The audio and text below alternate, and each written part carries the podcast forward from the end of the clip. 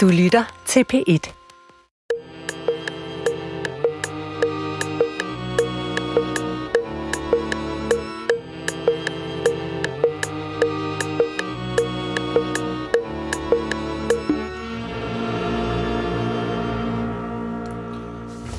Goddag, mit navn er Peter Lund Madsen, og rigtig hjertelig velkommen til Hjernekassen på P1. Og dagens emne, det er et lytterønske. I dag skal det handle om kaffe. Og øh, på sin vis interesserer jeg mig meget for kaffe, fordi at øh, dengang jeg var reservelev på neurologisk afdeling, der gik jeg altid rundt med lidt kaffe i lommen, og det gjorde jeg, fordi at kaffe er et af de stoffer, man kan bruge til at teste lugtesansen med. Og lugtesansen, den kommer jo til vores sanseapparat, eller til vores hjerne via den første kranienerve, som er en af mine yndlingsnerver. Øh, så på den måde har kaffe en, en ret varm plads i mit hjerte. Men øh, så må det også være sagt, øh, jeg kommer fra en familie, som er store kaffedrikkere, som øh, har sådan nogle maskiner stående rundt omkring, der larmer, og så sidder de og drikker kaffe. Men øh, jeg har aldrig rigtig røget med på den. Øh, så umiddelbart kan man sige, så interesserer emnet mig ikke det store, men det er et lytterønske fra Rasmus Christensen, og øh, vi er altid lojale over for vores lytterønsker, så der vil vi tage det med. Det, der gør, at jeg er fuldstændig rolig, det er, at vores storme her i Hjernekassen på P, det er jo, at alting, alting er interessant, hvis man tilgår det med nysgerrighed. Og øh, det gør jeg. Nu må vi se, hvad der sker. Vi har to eksperter i studiet. Vi har næsten en time foran os til slut udsendelsen, Hvis jeg husker det, så skal jeg nok deklarere om kaffe fanget mit opmærksomhed. Indtil videre vil jeg sige velkommen til opgaven til mine to opgaver, til mine to øh, gæster. Kjeld Hermansen, professor Dr. Med for Aarhus Universitet, afdelingen for diabetes og hormonsygdomme, og Kian Lindblad Hickman, barista, barchef i torvehallerne på Israels Plads i København. Velkommen til jer. Velkommen til lytterne, velkommen til Hjernekassen på P1. Du lytter til Hjernekassen på P1 med Peter Lund Madsen. Og i dag, der skal det handle om kaffe. Og min første gæst, det er Kjeld Hermansen fra Aarhus Universitet. Og velkommen til dig, og tak fordi du vil komme. Vil du, som vi plejer at gøre her i Hjernekassen, lægge ud med at fortælle lidt om dig selv? Det vil jeg gerne. Øh, efter jeg havde læst til læge, da øh, uddannede mig, specialiserede mig inden for diabetes og hormonsygdomme, og parallelt med det i min øh, sygehusarbejde, så startede jeg også med noget basal forskning. Det var så omkring øh, hormonproduktionen øh, i busbødkirtlen. Øh, men i og med, øh, det blev mere patientorienteret, så øh, fik jeg stor interesse for, ind, øh, for hvordan kosten den kan være med til at forebygge og behandle diabetes. Og sammen med en række Ph.D.-studerende, så kastede vi os over og se på, hvordan forskellige fødevarer de påvirkede øh, risikoen for diabetes og hjertekarsygdom. Øh, og det gik også sådan, at vi har set på en sammensat kost, den nordiske kost.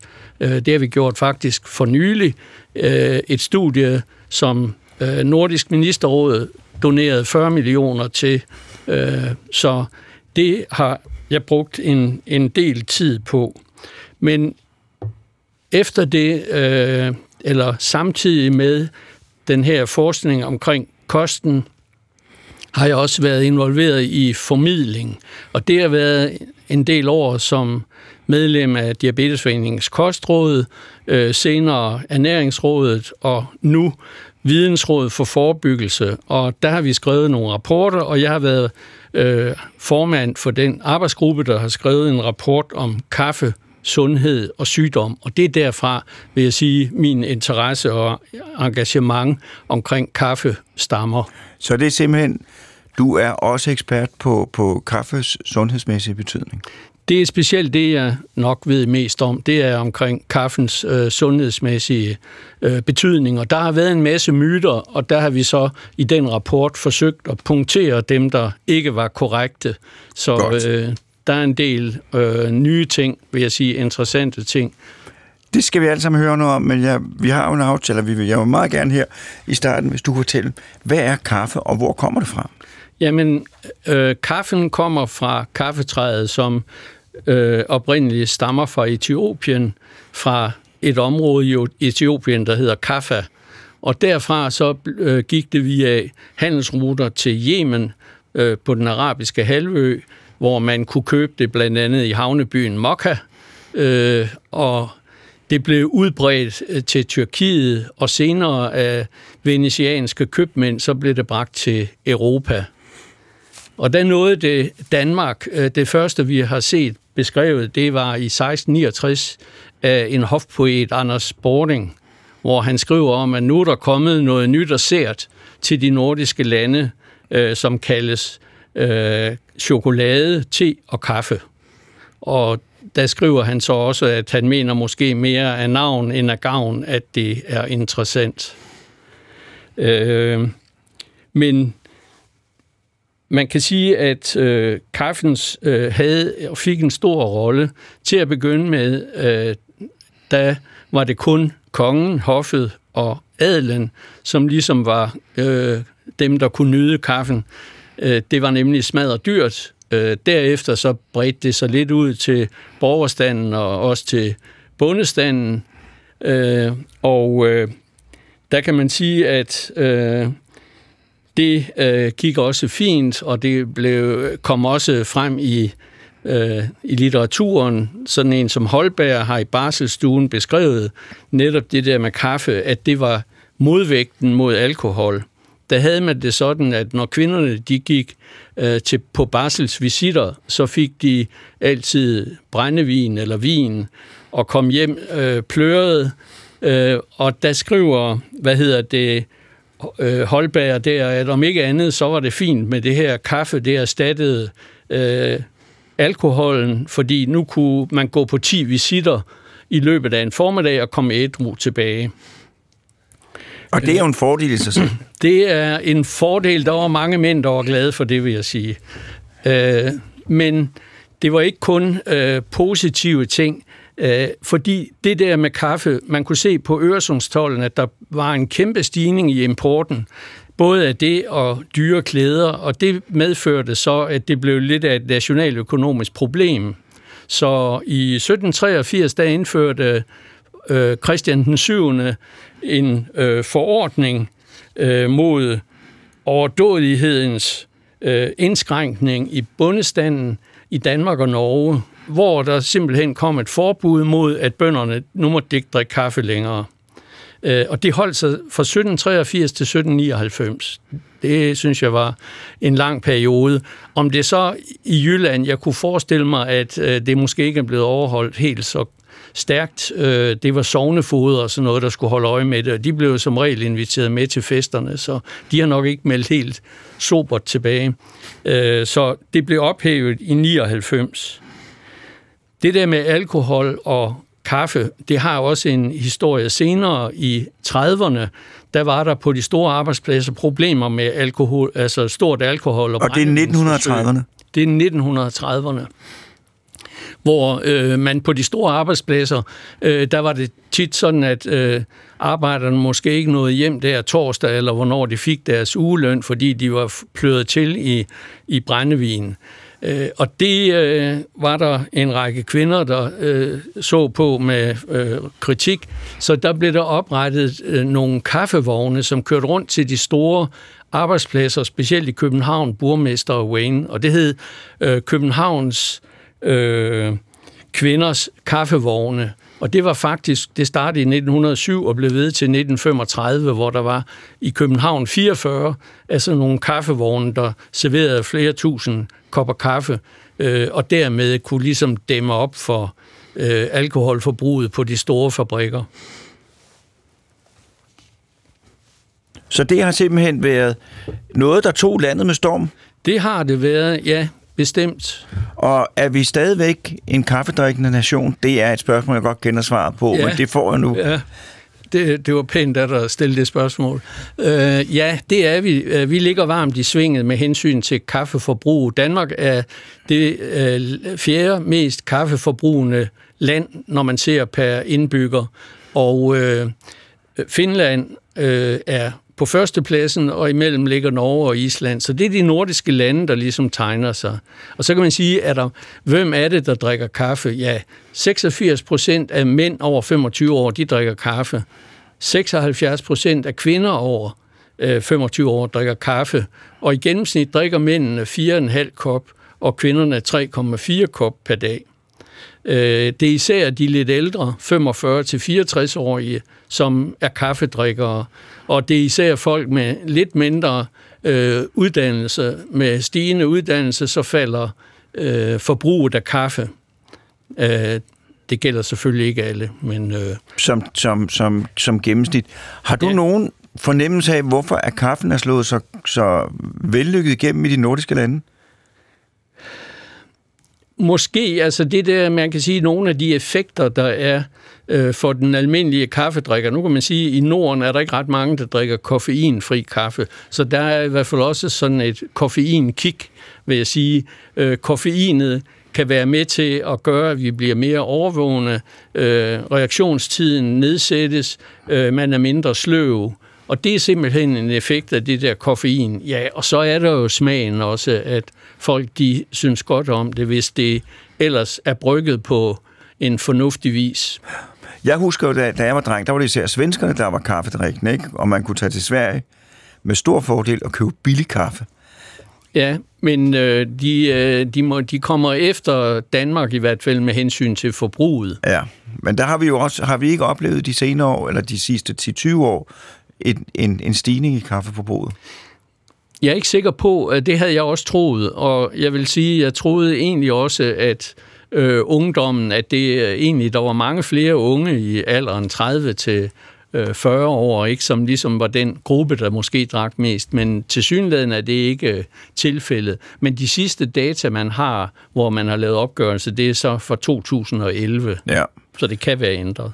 Men det er jo også noget med, at det de unge, det kommer vi jo tilbage til, når vi skal snakke med, med, med Kian, men, men, men det er jo så den, den mere svært forarbejdede kaffe der, hvor det virkelig batter, det er jo, dengang jeg arbejdede i sundhedsvæsen, der drak vi jo kaffe hele tiden. Ja. Der er sådan nogle maskiner, man trykker på en knap, så kom noget brunt ud, som var kaffe. Ja. Og sådan en skulle man jo have hver gang, man havde mulighed for det. Det var sådan en, og det batter jo virkelig i, i kaffeforbrug. Ja, nu vil jeg sige over i det jyske, der tror jeg mere, det er filterkaffen, vi har kastet os over, og det er også den øh, kaffe måde, altså den øh, til, tilvirkning, man har øh, de fleste bruger, ikke? det er øh, filterkaffen. Det er stadigvæk den mest populære i Det Danmark. er den mest populære, og man kan sige, at der kan være visse fordele ved, at den filtreres, og det er, at der er nogle stoffer, der tilbageholdes i filteret.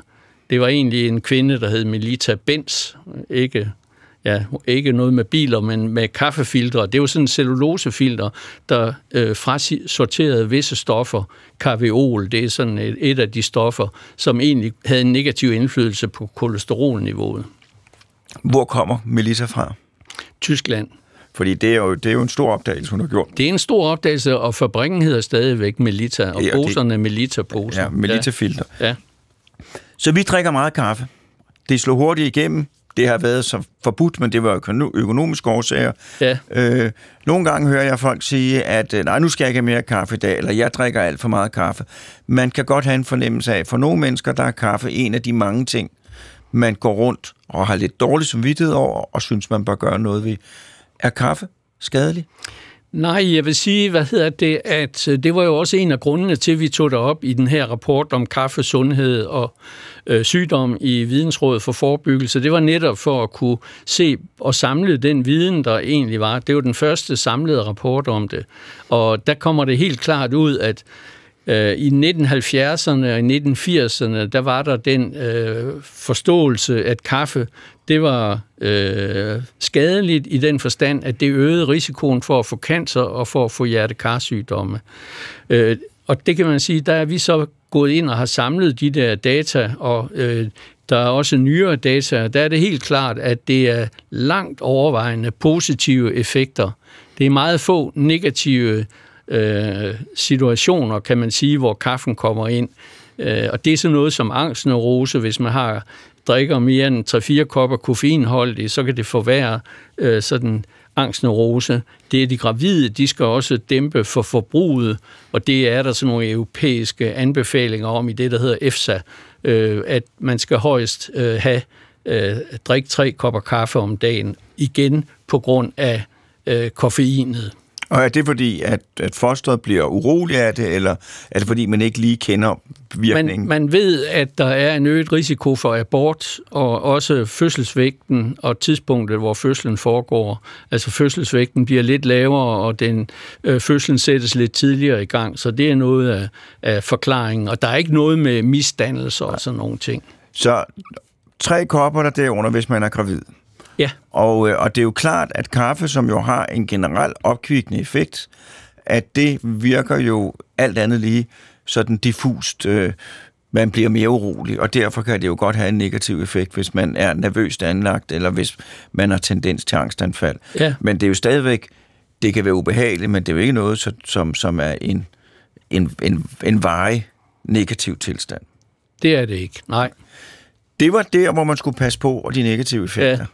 De positive, der kan man sige, at man havde egentlig troet, at der var en øget dødelighed. Det passer ikke. Der er en cirka øh, 12-17 procent reduceret, siger de seneste undersøgelser, kæmpe store metaanalyser, hvor man har samlet alle data. Det er sådan nogle undersøgelser, hvor man samler en hel masse undersøgelser og kigger og får et overblik og siger, efter en grundig, grundig gennemgang af alle de her videnskabelige artikler, så kan vi analyseres, analyseres frem til et samlet resultat, som er at øh, dødeligheden falder med 12-17 procent, og det er især død af hjertekarsygdom. Så men der er en, faktisk en positiv effekt af at drikke kaffe. Det Ja. mindsker risikoen for hjertekarsygdom. Og når vi nu, hvis vi skal sådan, øh, så er det vigtigt også, at de der studier, det er jo mangeårige studier, det er det, der hedder observationsstudier. Det er ikke interventionsstudier, så nogen sikker årsag-virkning, det, det ved man aldrig. Det er det, der hedder associationer ja. i vores Det kan sprog. være, at dem, der drikker meget kaffe, lever sundere generelt. Der kan være alle mulige ting. Men det, man kommer frem til, det er, at mennesker, som drikker meget kaffe, de dør sjældnere af hjertekarsygdom Ja. end folk, der ikke drikker Og hjertekarsygdom som sådan er også sjældnere. Der er omkring 20 procents reduktion i forekomsten af hjertesvigt, i forekomsten af øh, forkalkninger ved hjertekranspulsårene og også med øh, apopleksi, Blodpropper i hjernen. blodpropper i hjernen, ja.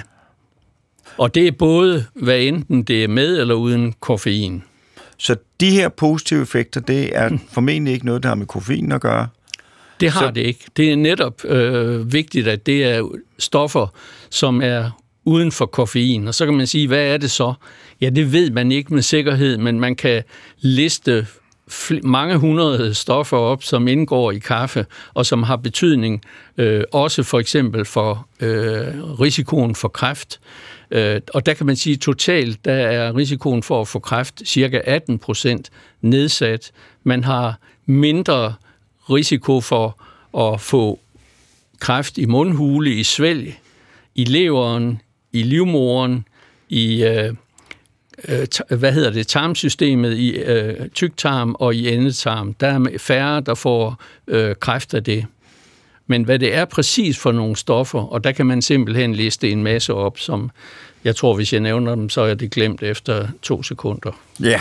Øh, så, så, og det her, hvor mange kopper kaffe skal man drikke om dagen, for De at komme ind i de her positive effekter? Ja, det, det ligger omkring øh, 3-5 kopper kaffe. Det er der, man ser den øh, største positive effekt. 3 til 5. 3 til 5. Og det gælder for eksempel også for diabetes, som jo ligesom har været det øh, en af de punkter i min øh, karriere, ikke både med patienter, men også med forskning.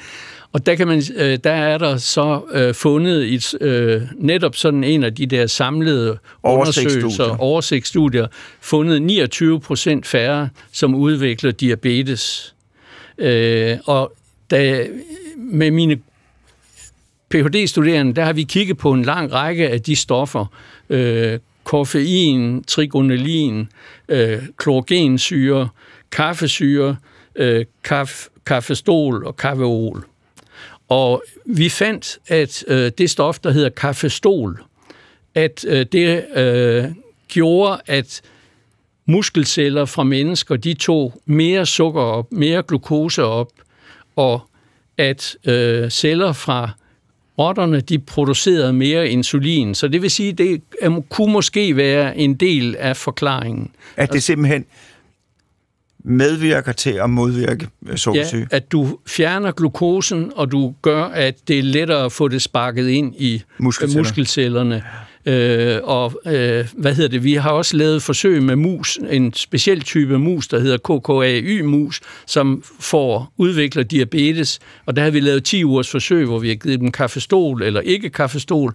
Og der kan vi se, at blodsukker det falder hos de mus, der får øh, hvad hedder det, der får kaffestolet øh, i forhold til dem, der ikke fik det. Øh, de resultater, det var faktisk sådan, nu må jeg godt sidde og prale lidt, øh, at det kom på Time Magazine, øh, som jo er et, øh, sådan et sted, hvor det, der er rigtig mange, der ser på det. Så øh, vi gik rundt, eller jeg gik rundt med et stort smil øh, ganske kort tid, fordi så pludselig så fik jeg der i forbindelse med det øh, en henvendelse fra regionens øh, hvad hedder de? Din orden i sygehusvæsenet? Ja, øh, revi, revisionen. Ja. Og øh, det var lige på et tidspunkt, hvor der var så meget gang i den med hjertelæger i København, der øh, havde øh, brugt deres forskningsmidler blandt andet til at købe møbler, øh, kunst og tage på fisketure og sådan noget. Ikke? Og der sag, skrev de til mig, at de havde fået en henvendelse fra Rigsrevisionen om, at jeg havde brugt øh, nogle penge, 15.783 kroner på en caféstol, og at øh, det kunne man ikke rigtig forstå, hvad jeg skulle bruge den til. Og så kunne jeg godt tørre sveden af panden, fordi det, der handlede om, det var så, at jeg havde købt det der stof, der hedder kaffestol. Det var ingen kaffestol. Det var ellers en, en fantastisk øh, skandale, der var under... Ja, ja, jeg kunne jo se det der, ja. min familie der bliver udstillet og så videre, ja. ikke? Og alle mine kolleger, de ville sidde og gnide sig i hænderne. Velkommen til forsiden. Caféstol til 15.000. Ja. Fros, lægerne froser i Aarhus. Øh, men det var det måske øh, gavnlige stof, kaffestol, det drejede sig om. Ja. Øh, så det, du siger til mig, det er, at videnskabelige undersøgelser, som har en ret stor tyngde, viser en positiv effekt ved kaffedrikning på reduceret dødelighed og forekomst af hjertekarsygdomme, nedsætter risikoen for en hel del kræftsygdomme, og øh, også nedsætter risikoen for diabetes, og hvor man ovenikøbet mere eller mindre specifikt kan begynde at ane nogle af de mekanismer, der er involveret. Ja. Så der er, øh, der er ret håndgribelige videnskabelige resultater, som tyder på en sundhedsgavnlig effekt af at drikke 3-5 kopper kaffe dagligt. Ja, og nu tror jeg, du bliver glad, fordi der kommer også noget med hjernen. Ja, jeg er klar. Du er klar. Ja. Det er sådan, at øh, kaffedrikkere, øh, der er en cirka 25 procent mindre risiko for, at de udvikler Parkinsons øh, sygdom. Øh, og der er forklaringen nok sådan, at det er øh, koffeinet, der spiller en rolle der. Koffeinet lig, øh, ligner et stof op i hjernen, som hedder adenosin, som øh, ligesom influerer på de dop- dopaminære øh, nerver, og øh, der kan man sige, at koffeinet det går ind, det ligner molekylærmæssigt, så det er et, en antagonist, altså noget, der virker imod de der adenosin. Det er i stand til at gøre, at vi er mere overvågne, vi er hurtigere i reaktionen, men også, at der til synligheden er en beskyttende effekt øh, over for Parkinsons sygdom. Så man kan sige, at koffein påvirker alle de der kemiske balancer op i hjernen, som er problematiske under øh, Parkinsons syge. Ja, Ja. ja. Det, det, sådan ser det ud, ja. Men her, i de andre tilfælde, der kan du sige, der kan man lige så godt drikke kaffe uden koffein. Men når det drejer sig om Parkinsons syge, så er det nok koffeinet i sig det, selv, som det, er den Det er øh, rigtigt. Den ene, så kan der være nogle enkelte andre ting, for eksempel leverkræft, som nedsættes ganske betydeligt. Der mener man også, at det er koffeinet, der ligesom spiller, og lever fibrose, det der hedder skrumpelever, der er også færre blandt kaffedrikkere. Og det er noget med, at øh, netop koffeinet går ind og modvirker øh, bindevævsdannelsen i levervævet. Men er det så sådan, at du faktisk vil anbefale folk at drikke kaffe? Jeg synes, det er jo en, en øh, personlig vurdering, om man kan lide kaffe øh, eller ikke kan lide det øh, som sagt, så er der nogle grupper, hvor man vil sige, at det er måske ikke den bedste idé, folk med øh, tendens til angst og øh, i graviditetsperioden. Det kan også være sådan, at hvis man har søvnproblemer, det kan i nogle tilfælde være korreleret til koffeinforbrug. Hvis man drikker kaffe for sent på dagen, at så bliver søvn, det tager længere tid, inden man falder i søvn, Ja, og søvnkvaliteten bliver dårligere. Ja. Hvis du for eksempel er, hvis man er langturs, langturs øh, chauffør, øh, så vil jeg sige, så kan det også være en smadret god idé at drikke koffeinholdig kaffe, og så tage en powernap, øh, når man skal køre de lange ture, fordi det gør, at øh, der er store undersøgelser, der viser, at øh, ulykkestilfældene øh, bliver reduceret. Men man skal også huske på, at kaffe jo har en aktiv vanddrivende effekt. Koffein har. Koffein har, men øh, øh, det, det, det, oprindeligt så sagde man også, at, øh, øh at det udtørrede kroppen, men øh, øh jeg vil sige, at der er en del undersøgelser, der ikke kan bekræfte at den der diuretiske effekt, men det kan også være individuelt, altså, øh, og det er jo ligesom det der med, hvordan det påvirker øh, ens træthed, hvordan det påvirker ens søvn og sådan noget, det varierer. Og det handler også om, at koffeinnedbrydningen, den er ret kompliceret. Det sker i leveren, men halvdelen af os har et enzym, øh, SYP1A, øh, som øh, gør, at koffeinet nedbrydes hurtigt, og halvdelen har, at det nedbrydes langsomt. Og det kan så igen, det kan jo øh, influere på, hvordan og hvorledes den enkelte oplever det. Og det vil også sige, at der, kan være, at der vil være en stor variation fra person til person om, hvor lang tid, man, hvor, hvor tidligt på dagen man skal holde op med at drikke kaffe for at komme til at kunne sove. Ja, og det er trial and error, ikke? Ja. Ja. Altså det er simpelthen, man må prøve det af. Øh, og så vil jeg sige, at hvis man vil være på den sikre side, så skal man ikke drikke øh, koffeinholdig kaffe efter klokken 4. Okay. Det holder jeg mig ikke til. Nej. Så vil jeg sige til allersidst, fordi man kan godt få meget af det gode. Jeg var engang på Grønland, øh, hvor man kunne købe, der kunne man købe enten en kop kaffe, den kostede et eller andet, eller også så kunne man tage en ret stor sum, og så kunne man drikke alt det kaffe, man ville. Og for at begynde at tjene på den aftale, skulle man drikke otte kopper kaffe. Så vi drak alle sammen ni kopper kaffe. Og der var vi jo alle sammen rigtig energifyldte, og også lidt dirrende. Ja. Man kan få for meget, er det ikke rigtigt? Altså, jeg tror, hvis du kommer op over de 8-10, så er der i hvert fald nogen, hvis det specielt omsætter koffeinet langsomt, øh, så kan der godt blive lidt øh, citron og lidt øh, øh, ubehag. Men øh, øh, jeg vil sige så, for eksempel i Sverige, der har de jo sådan en bedre en øh, måde, man får en kop kaffe, og så er det gratis påfyld. Ja, men der er ikke sådan, at... eh, Nej, men det, som vi kan konkludere, dine undersøgelser og rigtig mange andre undersøgelser over hele verden, med ret stor, solid øh, baggrund, siger, at kaffedrikning har nogle positive sundhedsmæssige øh, indflydelser, øh, og så længe man holder sig under øh, alt for meget over fem kopper, øh, og det der med koffein, så er der ikke nogen negative ting, der er påvist med kaffedrikning. Det er, vil jeg sige, en rigtig konklusion. Og øh, det er vi er meget glade for at høre i Hjernekassen på et, fordi så kan vi jo anbefale kaffe. Ja, så synes man måske heller ikke, at kaffe er uinteressant længere. I Den, det skal jeg sige det sidst, men det hjælper på det, det kan jeg godt sige. Øh, nu skal vi i hvert fald have en jingle.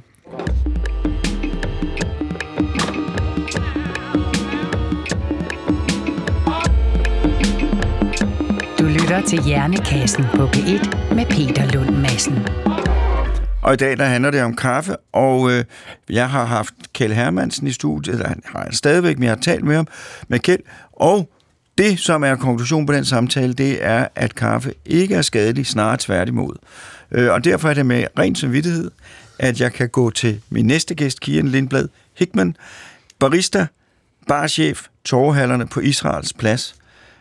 Du laver kaffe. Du er jo nærmest, nærmest kan du kalde dig sundhedsmedarbejder. Øh, øh, men øh, vil du ikke også, som Kjeld, fortælle lidt om dig selv til at starte? Det kan du tro. Øh, jamen, jeg er en kaffenørd, øh, og det har jeg været i mange, mange år. Jeg har arbejdet med kaffe i mange år. Øh, derudover så har jeg, så har jeg været den øh, Danmarks bedste barista, og jeg har deltaget i verdensmesterskabet i barista i Milano i, øh, for et par år siden. Øh, og ja, så arbejder jeg med kaffe til dagligt hos Coffee Collective, og, øh, og er rigtig glad for kaffe. Jeg skal lige høre, en barista, hvad er det? En barista er, er dem, som, som står i baren og, og laver din kaffe til dig. Øhm, når man ikke gider selv at lave den derhjemme, så, så, så får man en barista til at gøre det, og det er tit det, man ser på, på de hippe kaffebarer i, i København. Og så siger du med, med lidt vemod i øjnene, jeg har været. Hvornår holdt du op med at være Danmarks bedste barista? Det er en lille måned siden, øh, der var Danmarks mesterskaber, og jeg deltog ikke, så, så den titel kan jeg ikke ligesom øh, beholde. Øh, så, så det er jeg ikke. Jeg er forhenværende øh, Danmarksmester. Men kom, stiller du, stiller du op til næste år? Jeg stiller op til næste år. Måske i en anden, i en anden disciplin end, end barista, fordi øh, den har jeg vundet så, så nu kan jeg godt tænke mig på noget andet. Jamen, hvordan kan man stille op? Hvordan kan man konkurrere i barista? Det, det, det spørgsmål får vi rigtig mange gange. Ja, jamen, det er sådan en, en, en disciplin, hvor du skal lave øh, fire espressoer, du skal lave fire mælkedrikke, altså cappuccino eller hvad, hvad du vil. Du skal lave fire drikke, som du selv finder på, hvor du tilføjer ingredienser. Øh, så du har 12 drikke, og så har du 15 minutter, og så har du selvfølgelig din store espresso-maskine. Øh, og så har du fire smagsdommer, som sidder, som du så skal servere for. Øhm, så har du to tekniske dommer, som går rundt om dig konstant, og så har du 15 minutter til at, at, at lave de drikke her. Og så gælder det om at, at, at give de fire smagsdommer den, den absolut bedste service og den bedste kaffeoplevelse. Og det er lidt sådan noget med at putte rigtig tryk på og sådan noget der. Hvordan laver man en god... Det, nu skal jeg stille spørgsmålet. Ja. Fortæl grundigt og fra start af, hvordan laver man en god kop kaffe? Stort emne. Øh, jo. Du må men, godt dele ja. det op i delemner, og du må gøre med det okay. lige, hvad du vil. Jamen, så starter vi helt, helt fra, fra, fra basic af, og det er, øh, det er råproduktet. Så der er, en, der er en gylden regel om, at du kan simpelthen ikke, du kan ikke brygge dig ud af en dårlig kaffe. Det vil sige, uanset om du er verdens bedste barista eller, eller ikke, jamen så har du en, øh, så kan du ikke brygge dig ud af, af et dårligt råprodukt. Så, så kafferejsen, den, den starter i, øh, i landene, hvor de producerer kaffen hos kaffefarmerne. Øhm, og det er dernede, at øh, du kan sige, bliver der lagt ekstra øh, arbejde ind for at, at producere den her kaffe, jamen, så får du også et, et højere kvalitetsprodukt i sidste ende. Så det arbejdet starter ligesom med kaffefarmerne. Og det er selvfølgelig klart, at når, øh, når de skal lægge ekstra arbejde for det, jamen, så skal de selvfølgelig også have flere penge for det. Og hvad, der, hvad skal de gøre for at lave en god kaffe? Kaffefarmerne? Øh, jamen en af de ting, som, som de skal være rigtig gode til, det er for eksempel, at, at når de er ude og, og plukke, jamen, så tager de selvfølgelig kun de, de modne bær. Øh, og når vi snakker, det er alt, alt det kaffe, som jeg snakker om, som, som jeg refererer til, det er det, der hedder specialty coffee, som er, som er, er høj kvalitetskaffe i forhold til den anden, det hedder sådan en C-markeds kaffe, som er supermarkedskaffe. Så, så vi er over i sådan lidt en anden gren. Men, men generelt så, så starter det ved at plukke kun de modne bær, og så kan det godt være, at man så skal ud og plukke to eller tre gange mere, øhm, kontra hvis du bare til for eksempel supermarkedskaffe nupper hele grenen ja. og, og bladet og det hele med. Ikke?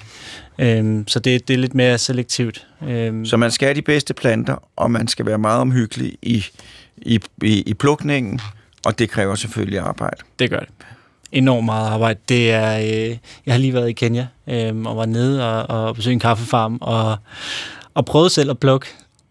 Og det er enormt svært. De fik til at se, se, se super let ud, øh, men det, det kræver enormt meget, og det var meget varmt. Hvad er, det, hvad er der, der er svært ved det? Jamen det der med at kun at plukke de, de, de perfekt modne. Øh, jeg stod og stirrede på et træ med, med rigtig, rigtig mange bær på, og, og begyndte sådan at nippe lidt af det, øh, hvor de lokale, som var i gang med at plukke, jamen det, det gik så meget, altså de, de havde skruet 250 procent op for, for, for farten på, hvad, hvad jeg kunne gøre. Øhm, så så, så det, er, det er enormt svært. Øhm, det er det. Og øh, når man så har plukket bærene, hvad skal man så gøre ved dem? Jamen, så kommer de hen til, til det, man kalder en, en, en wet mill. Øhm, og derhen, der, øh, der bliver de sorteret anden gang. Øhm, så først så, så vil man sige, at allerede inden kaffefarmerne, de, de samler alle deres bær, de har plukket, og så tager de den hen til den her wet mill, og så, øh, og så, vil de, øh, så vil de som regel sortere det en gang til. Øhm, og det er alt efter, hvad det er for en kaffefarm. Så i Kenya, der kører de kooperativer, så det vil sige, det er mange små bitte små farmer, som, som samler deres bær og kører det hen til wetmill, og så er der andre single, kan sige, store farme, som er kaffefarmer og wetmill i, i en. Øhm, men det er sorteringsarbejde. Øhm, og det er simpelthen, øh, også selvom du har kun har plukket de modne bær, så spreder man dem ud på en stor præsending, og så sidder man igen og nipper, alt efter, hvis der er nogen, der er måske en lille smule mindre rød, eller nogen, der, der er lidt mere grøn. Øhm, og så sidder man og nipper, indtil man egentlig synes, at man, at, at farven er der, at man kan se, at de alle sammen er, er, er perfekt modne. Så har man udvalgt de modne bær. Så har man udvalgt de modne bær.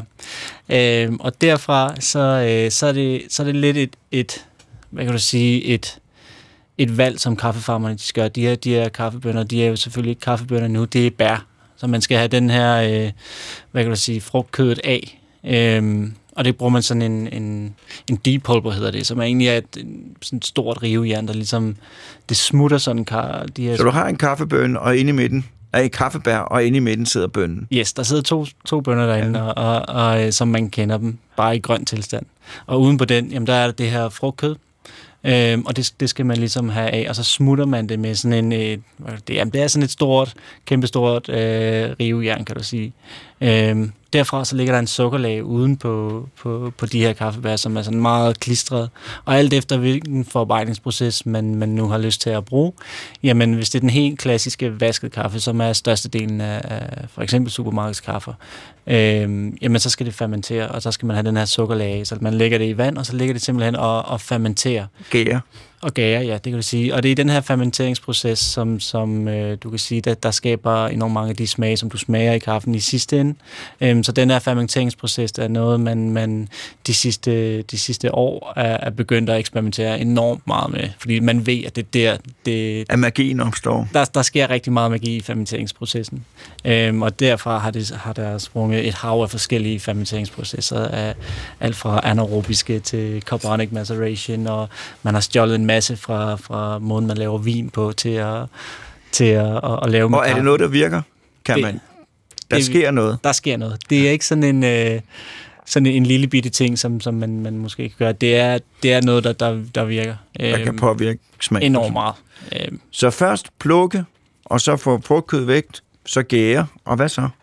Og så skal det vaskes. Øhm, så skal du egentlig have, så selvom det har ligget og fermenteret her, så hvis man tager udgangspunkt i, i nu har jeg været i Kenya, øh, jamen så sætter man det i, igennem sådan nogle kanaler af hvad kan sige, sådan betonkanaler, øh, og skyller det med vand, og så flyder det igennem dem, og der er egentlig endnu en, en hvad kan du sige, sådan en, en andenhåndssortering, hvor at, det vil sige, de, de, de meget lette bønder, de vil være hurtigere, og de meget store, tunge bønder, de vil være, de vil være langsommere, og der skiller man dem ligesom, og så deler man dem op, fordi man har en, en idé om, at det er de store, tunge bønder, som er, som er de bedste.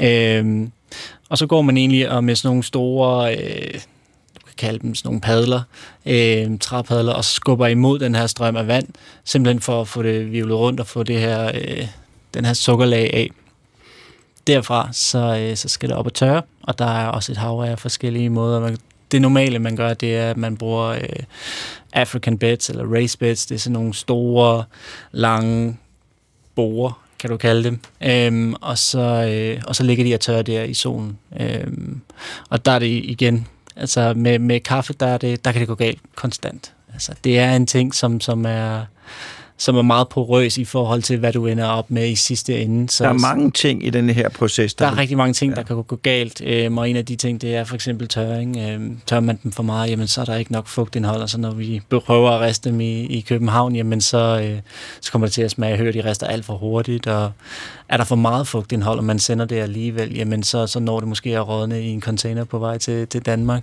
Så der, der er rigtig mange ting, som, som der skal være styr på, fra den tid der, fra, fra allerede inden vi får det her. Så når det bliver sendt fra produktionslandene, så kommer det som tørret, men ikke ristede bønner? Yes, så kommer det som grønne bønner. Øhm, og så får vi det, og, og så skal det ristes. Og det gør du i din virksomhed? Det gør vi i vores, vi, i Comfort Collectors, der, der, vi har et eget resteri ude på, på Frederiksberg, øhm, og vi har et helt team af, af meget dygtige kafferester, som, som står for, for den del, fordi det er sådan en ting, der, der også kræver en, enormt meget tid og enormt meget, øh, hvad kan jeg sige, vilje, øh, fordi det er svært. Det, det er rigtig, rigtig svært. Hvorfor er det svært? Det er bare at lægge noget kaffe ud på en brødrester og tænde? Ja, ja, sådan lige, øh, men det er fordi selvfølgelig også, vi snakker om e- enormt dyre øh, kaffer. Øh, ja. Vi snakker om enormt mange penge, som, som, som man har brugt simpelthen fordi de har lagt arbejdet, jamen jo mere arbejde de ligger i det, jo højere kvalitet det er, jo mere vil vi også betale for det. Øhm, så så når, når det kommer til Danmark, og, og vi skal til at riste, jamen så er vi også meget påpasselige med, at vi, vi får ristet det ordentligt. Øhm, og derfra så er der en masse kvalitetskontroller, som, som den skal igennem, simpelthen smagetest, hvor, hvor vi, vi smager det alt, hvad der bliver ristet, det bliver smagt flere gange, sådan så at, at det smager, som vi synes, det skal. Jeg har jo lige siden jeg var lille dreng, og jeg gør det stadigvæk, når jeg kommer forbi supermarkedets kaffemøller der, så undersøger jeg lige, om der ligger, det gør der næsten altid, øh, kaffebønner, så spiser jeg dem med stor fornøjelse. Det kan man godt. Ja. Altså, man kan godt spise kaffebønner. Øh, det er ikke noget, jeg gør så tit. Øh, jeg spiste gengæld kaffebær. Det var jeg meget fascineret af. Det synes jeg smagte mega godt. Hvordan smager det? Det er sådan, det, det er sødt, syrligt, og når man tykker ind i det her, så er selve frugtkødet, det er, det er sødt. Øhm, og så har jeg to bønner, der, og man kan, man kan mærke, at den er omgivet af den her sukkerlag, og det er sødt. Øhm, så det, det, det havde jeg da rigtig sjovt med at spise en masse bær. Kaffebær. Kaffebær. Kaffen er ristet, og så er det, du træder ind på arenaen. Så træder jeg ind, så skal den brygges. Og hvad, kan, du, er der, kan du fortælle mig hovedvejene inden for kaffebrygning? Øh, ja, det kan jeg godt. Så, så hvis du har, som udgangspunkt har et rigtig højt kvalitetsprodukt, derfra så, øh, så, så skal du have noget rigtig godt vand. Så du har din kop kaffe, som den, din normale filterkaffe, som er 98,5 procent vand, og, og de resterende 1,5 procent, det er, øh, det er kaffen. Øhm, så det, går, det er klart, at, at har du noget dårligt vand, jamen så giver det ikke en smag i, i selve kaffen. Så vandet er, er klart den nemmeste, også for folk derhjemme. Hvis du vil prøve at, at, at lave en bedre kop kaffe, jamen så starter man med vandet. Hvis man, hvis man, så man bruger ikke hanemand, man bruger noget filtreret vand. Hvorfor skal man ikke bruge hanevand? Så i, i vandet, specielt i København, øh, der har vi meget hårdt vand. Øh, ikke meget kalk i vandet. der er rigtig meget kalk i vandet. Øhm, og der er egentlig der er to ting ved, ved kalken. Den ene, det er, at øh, jamen, det er det, der gør, at din kaffemaskine den stopper til, og det er det, at der gør, at din elkedel den er helt hvid indeni. Det er den ene del af, af historien. Den anden del, det er, det er at kalken går ned og, ind, og nedbryder syre i kaffen. Øhm, og lige det med syre i kaffen, det er sådan en ting, som, som, som man vægter højt inden for specialty coffee. Det er sådan en ting, som, som er med til at gøre kaffen livlig og, og ligesom skilt ned fra andre kaffer. Så, så syren vil man gerne beholde i kaffen. Øhm, og der går den ind simpelthen. Og det er et meget nemt forsøg at lave derhjemme også. Bare prøve med noget kildevand og noget hanevand, og bare lige smage forskel. Det er enormt nemt, og det gør en kæmpe forskel. Så her har du også afsløret, det man skal gøre, man skal købe kildevand. Ja. Øh, og er der noget specielt kildevand? Nu må jeg ikke reklamere for mærke, man kan godt se, men, men der er der noget specielt kildevand, der er bedre end andet. Øh, ja, det kan du sige. Du, du, du leder altid altså det med, med, med, med mindst mineralindhold. Ja. Det vil sige, at så, så lav kalk, som du kan få det. Øh, bikarbonater skal være så, så lavt, som du kan få det. Øh, generelt så, så lavt af, af hvad kan du sige, sodium og, og hvad der ellers skal være i, klor også nogle gange. Øh, så lavt som, som overhovedet muligt. Og der findes forskellige...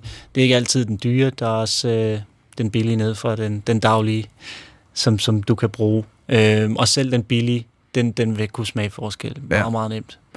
Så det første råd, det er mineralvand, og hvis man vil være helt, så kan man gå ind og se, hvad for en har mindst kalk og bikarbonat og alle sådan nogle ting. Lige præcis. Ja. Men det er jo ikke gjort med det. Det er ikke gjort med det. Øhm, så skal du selvfølgelig også vælge, er et hav af forskellige måder at, at, at brygge din kaffe på. Øhm, og det en ting er den store espresso-maskine og med mælk og espresso og alt det her. Det andet, det er filterkaffen. Og filterkaffen er, tror jeg, det er det, vi tager udgangspunkt i, fordi det er det, som rigtig mange de drikker. Øhm, du skal have kværnekaffen, og, øh, og det med at kværne kaffen, det er også en videnskab i sig selv. Øh, I alle store kaffebarer, jamen, der bruger man nogle meget store, dyre kværne, øh, og det er egentlig, fordi de kværner er ensartet. Øh, det bedste, hvad kan jeg sige, som man ligesom stiller op imod, det er den billige nede for, for Netto, den der, der i virkeligheden er sådan en, en håndmix eller sådan noget, der lige trykker den ned, og så siger den, mm, og så Ja. ja. man en gang imellem lige ryste den i gang. Ja, det skal man nemlig. Ja, lige præcis. Det, det er det bedste. Det er det præcis det modsatte af det. Så når du bruger den, jamen så har du, øhm, så har du store stykker af kaffebønner tilbage, og du har noget, der er sindssygt fint og meget klumpet. Og når man brygger på det, jamen så er det ikke alt, der bliver ekstraheret ligeligt fordelt. Det vil sige, at der er noget, der bliver overekstraheret, og der er noget, der bliver underekstraheret. Og det kan man smage i, i kaffen, så, så du, du leder efter en kværn, der kan kværne det ensartet. Ja, og den skal være stor som hovedregel. Stor og dyr. Stor og dyr. Stor og dyr, det er generelt et varetegn i kaffe. Det er udstyret er enormt dyrt. Øhm, men ja, når du Og har, hvor fint skal det kværnes? det er også en ting, så den, den, det kan man ikke rigtig sige. Øhm, fordi kværningsgraden, det er egentlig den, der, der, der også har en af de største hvad kan du sige, indflydelser på din, på din færdige kop kaffe. Og det er den, man altid vil ændre på. Så når man laver sin kop kaffe, så følger man selvfølgelig en opskrift med tid og med gram og alle de her ting. Øhm, og smager det ikke, som man vil, jamen så er kværnen det, man går tilbage til.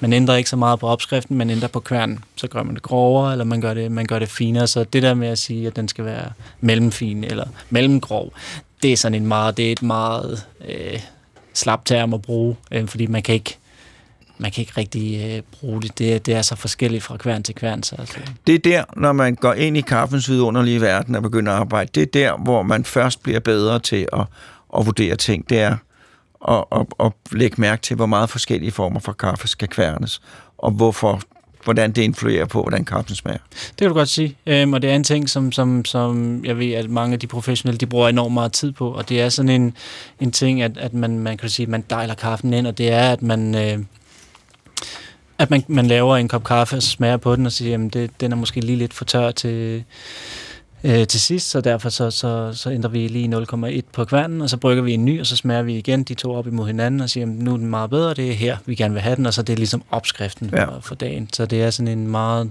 nørdet ting. Men alligevel, altså, men, men ikke pjat. Altså, det, nej, nej. det er ikke sådan en, en lille udvidet klub, klub af folk, der så, jeg kan smage.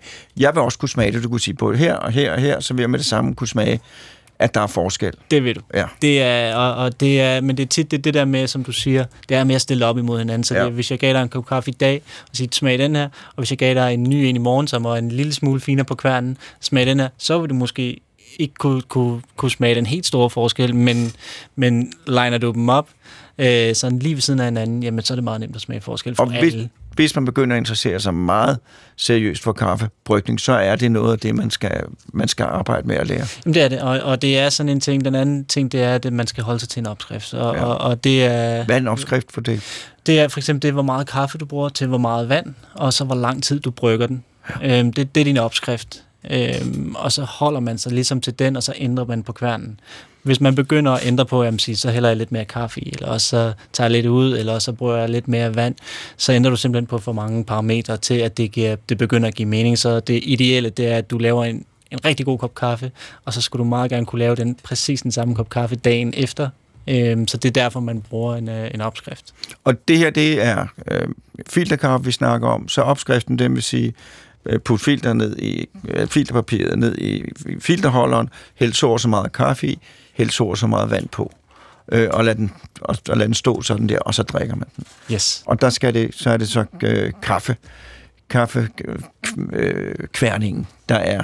Ja. Og det er jo overskueligt. Det er det. Det er jo en god øhm. måde at starte på, vil jeg sige, hvis man skal begynde at bevæge sig ind i kaffens magiske verden. Altså, så er der, altså, der er, der er en, en milliard andre ting, som, som spiller ind. Så er, der, så er der selvfølgelig, hvilke mineraler har du i dit vand, og hvor varmt er dit vand, og, og alle de her ting, og hvor høj TDS, og hvor høj extraction yield, og alle de her, der er sindssygt mange nørdede ting, men det er selvfølgelig alt det, hvor meget gider man gå ind i det her. Gider man at gøre det om morgenen, eller, øhm, eller altså for mig, jeg har altid haft det som en hobby, så jeg vil gerne, jeg tager mig tiden til at gøre det. Og hvad kendetegner filterkaffe smagsmæssigt? Kan man sige noget om det? Det kan man ikke. Altså det er på, på mange måder så er, er kaffe ligesom vin. Altså de minder sindssygt meget om hinanden. Øh, du har lige så mange forskellige sorter kaffe, som du har druer af, af, af verden. Så, så, og der er, der er ikke rigtig nogen, som du kan sige, det er så forskelligt, at, at du kan ikke sige, at filterkaffe smager sådan her. Det, det er, der er en milliard måder, det kan smage på. Men det er ikke nogen under, det er ikke nogen mindre fin form for kaffe end andre? Slet ikke, slet ikke. Det er bare smag og behag. Altså det er nogle er til espresso, nogle er til cappuccino, nogle er til, til filterkaffe, øh, og nogle er til det hele. Øh, så, så man kan ikke sige, men, men filterkaffe generelt, hvis du er, er, er sådan en...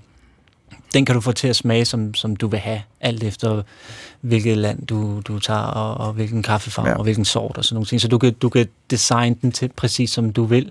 Øhm, så, så det er altid et godt udgangspunkt. Så er der den store espresso-maskine. Den store espresso-maskine, ja. Hvad kan den? Den kan lave espresso, øhm, og, og den kan stime mælk. Og, og det er for mig er espresso det er klart den, den, øh, min favorit kaffe. Det er en, en, en meget intens oplevelse, men det er også den, hvor det kan skuffe meget, meget fælt. Øhm, så espresso, det er en, en intens lille drik, øhm, hvor du har gennemsnitligt sådan en, en 1-2 ratio af, af, af kaffe og vand.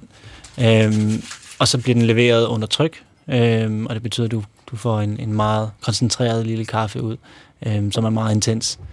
Øhm, men den, den, den kan også være med, den, det er sådan en af de der, der kan give en, en kæmpe oplevelse, hvis det bliver brygget korrekt, og, og, og der bliver gjort noget ud af det, og selvfølgelig dit råprodukt er i orden. Og hvad skal der til for at lave en god kop espresso?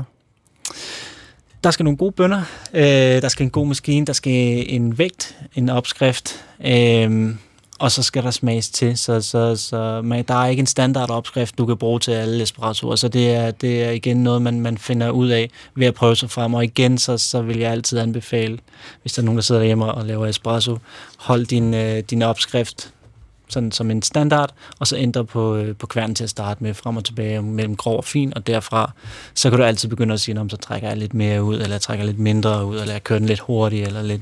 Så man ændrer på elementerne en efter en? En efter en. Hvis du begynder at trække mere ud, og lave den lidt grovere, og, og køre den lidt hurtigere på samme måde, jamen så er det enormt svært at, at finde rundt i, hvad var det så, der gjorde, at den smagte godt Øh, men igen, det er præcis det samme som med, med filterkaffe. Det handler om, kan du gøre det 20 gange i, i, i streg, lave den, den præcis den samme kop kaffe. Øh. Men, men skal man så købe sådan en stor dyr en, eller kan man godt lave god espresso på, på en mindre? Man kan godt lave god espresso på en mindre. Øhm, alt efter, hvor meget man, man går op i det, og hvor meget man nørder det. Jeg vil sige, du kan godt lave god espresso på en, på en, øh, en hjemmemaskine. Øhm, det kan du sagtens. Jeg vil dertil sige, at jeg vil måske investere i kværnen. Øh, der jeg har sådan en god regel med, at det, pengebeløb, du bruger på din, øh, på din maskine, jamen det er det samme, du skal bruge på kværnen, fordi kværnen er, det er lidt stjernen i, i, i espresso. Kværnen er stjernen. Ja. Øh, er der andre former for kaffebrygning, end dem, vi har talt om her? Der er rigtig, rigtig mange. Der er, jamen, der er næsten uendeligt. Der findes forskellige variationer af, af filterkaffe, for eksempel. Så der er den, den klassiske øh, filterkaffe, som man laver på en, en Mocha Master. Øhm, så er der noget, der hedder en V60, som, som egentlig er en, en manuel, hvad kan du sige, hvor den er en formet en lille smule, så er der noget, der hedder Kalita Wave, som er sådan en, en flad bund, i stedet for ned i en kejle, jamen, og så er der Aeropress. Der er enormt mange ting, der laver filterkaffe. Og hvad med sådan noget som cappuccino og Cappuccino er espresso-baseret, så der har du øh, som udgangspunkt, hvis din espresso sidder lige i skabet, som, som den selvfølgelig gør, jamen så stimer du mælken, og så blander du de to ting sammen. Og cappuccino for mig har altid været sådan en dessert. Altså det er, en, en, det er sådan en lille treat. Det er en lille øh, øh stykke chokolade. Øhm, så, så, og det er sådan en, hvor du stimer noget, noget fedt, fat, eller noget, noget mælk med meget fedt i. Øhm, stimer en masse luft ind i så det bliver helt cremet, og så, så mixer du den med den her espresso. Øhm, det smager også enormt godt. Og så er der alle mulige andre, øh, café latte og cortado og sådan noget. Kan du give en kort, hurtig indflyvning i, hvad, hvad det er, de forskellige ting? Så du har øh, café latte som, som værende drikken, hvor der er mest mælk i, øh, kontra, kontra kaffe. Øh, så du har den samme opskrift til, til espresso, og så har du noget, noget måske lidt, lidt lavere i, i fedt, fordi der er meget mælk i en latte. Øhm, steamer man lidt varmere, fordi at det er, den skal kunne holde længere. Det er sådan en, man sidder med i lang tid. Øhm, og så stimer man ikke lige så meget luft ind i. Så har du din cappuccino, som er cremet. Den kan man godt stige med en lille smule lavere i temperatur, fordi den, den drikker, det er, ikke, det er ikke en, man sidder med i en time. Det er sådan en, man, man drikker rimelig hurtigt. Så har du en cortado, som er en intens drik. Det er øh, double shot, og så har du øh, cirka samme mængde øh, sød mælk, stimet meget lidt luft ind i, og samme temperatur som en cappuccino. Så har du... Hvad kan det være? Hvad har vi ellers? øh, jamen, så er der forskellige variationer af macchiato og, og alle de her ting. Øhm, men det er de tre, øh, kan du sige, de tre hoved. Så er der jo flat white, som, som, hvor skumdelen egentlig ligner en, en, en kaffe latte meget lidt skum i, men du bruger stadig en, fedt, en, en, en fed mælk, øhm, og stimmer ikke lige så varm. Og så har du et dobbelt shot i, sådan, så der er lidt mere kaffesmag i. Og en americano, hvad er det, og hvad er historien bag ved den? Americano, det er en, øh, det kan du sige, det er, det er en espresso, der bliver tyndet op med vand. Øhm, det, jeg har sådan lidt et ambivalent forhold til det. Jeg vil altid drikke filterkaffe i forhold til americano. Jeg synes, espresso som sig selv smager enormt godt, og det, det kan være en af de største oplevelser. Lige så snart man begynder at få tyndet op med vand, så, så ændrer den oplevelse sig øh, markant. Øhm, det er den første kaffe, jeg har hørt, du ikke umiddelbart anbefaler. Ja, men det er, altså, ja, man kan sagtens drikke americano. Selvfølgelig, hvis, hvis man er til det, så er man til det. Jeg personligt er ikke så meget til det. Jeg vil langt hellere have en filterkaffe, øh, fordi det, det er ligesom designet til det. Den øh, americano er ikke designet til, eller espresso ikke designet til at blive fortyndet op med vand som sådan. Øh, men det er selvfølgelig kun min personlige... Øh... Personlig holdning, som ja. Danmarks tidligere i hvert fald bedste tidligere, øh, barista. Jeg har, eller, vi har et minut tilbage. Kan du sige, kan du sige, at det her det er den bedste kop kaffe, jeg har fået, eller fortælle om en virkelig, virkelig god kop kaffe, du husker, hvorfor den var god? Øh, ja, det kan jeg godt, og det er faktisk øh, det er faktisk en af de kaffer, som er på bordet i dag. Det er den, du sidder med, Kjeld. Og det er, en, øh, det er sådan en, en, en coco natural, og det er en forarbejdningsproces. Øh, kaffen kommer fra Bolivia, og den her specielle forarbejdningsproces, det er noget med, hvor du dehydrerer den, og du tørrer den, og det er sådan en helt meget kompliceret måde at, at, at forarbejde den på, men, men resultatet er en kaffe, der smager langt anderledes end det, man er vant til. Og det er sådan en, der, der hvis man ikke har smagt det før, jamen, så får man sådan en, wow, er det, er det ikke kaffe, det her? Så må du sige, hvad er det, den hedder igen? Uh, Los Rodriguez. Uh, kommer på fredag. Los, Los Rodriguez, og det er fra, fra Bolivia. Uh, Godt. Jeg vil sige tak, fordi I begge to kom. Og jeg vil jo sige, øh, det er jo som jeg siger, nu interesserer jeg mig rigtig meget for kaffe, øh, og, og jeg, skal, jeg skal ud og smage, jeg skal ud og smage noget kaffe, øh, og øh, øh, fordi jeg vil se, om jeg kan fange den, for den er der, det kan jeg høre. Øh, og jeg er glad for, at jeg så samtidig vil reducere øh, min sundhedsrisiko for, for mange alvorlige lidelser, som ellers er meget hyggelig. hyggelig. Sygdomsrisiko. Sygdomsrisiko, det er fuldstændig rigtigt. Nu er tiden gået. Næste gang i Hjernekassen, så skal det handle om teknostress. Øh, og hvad det er, det får man at vide, hvis man hører Hjernekassen næste gang. Indtil da vil jeg sige, nyd en god kop kaffe, tag det roligt, og på genhør.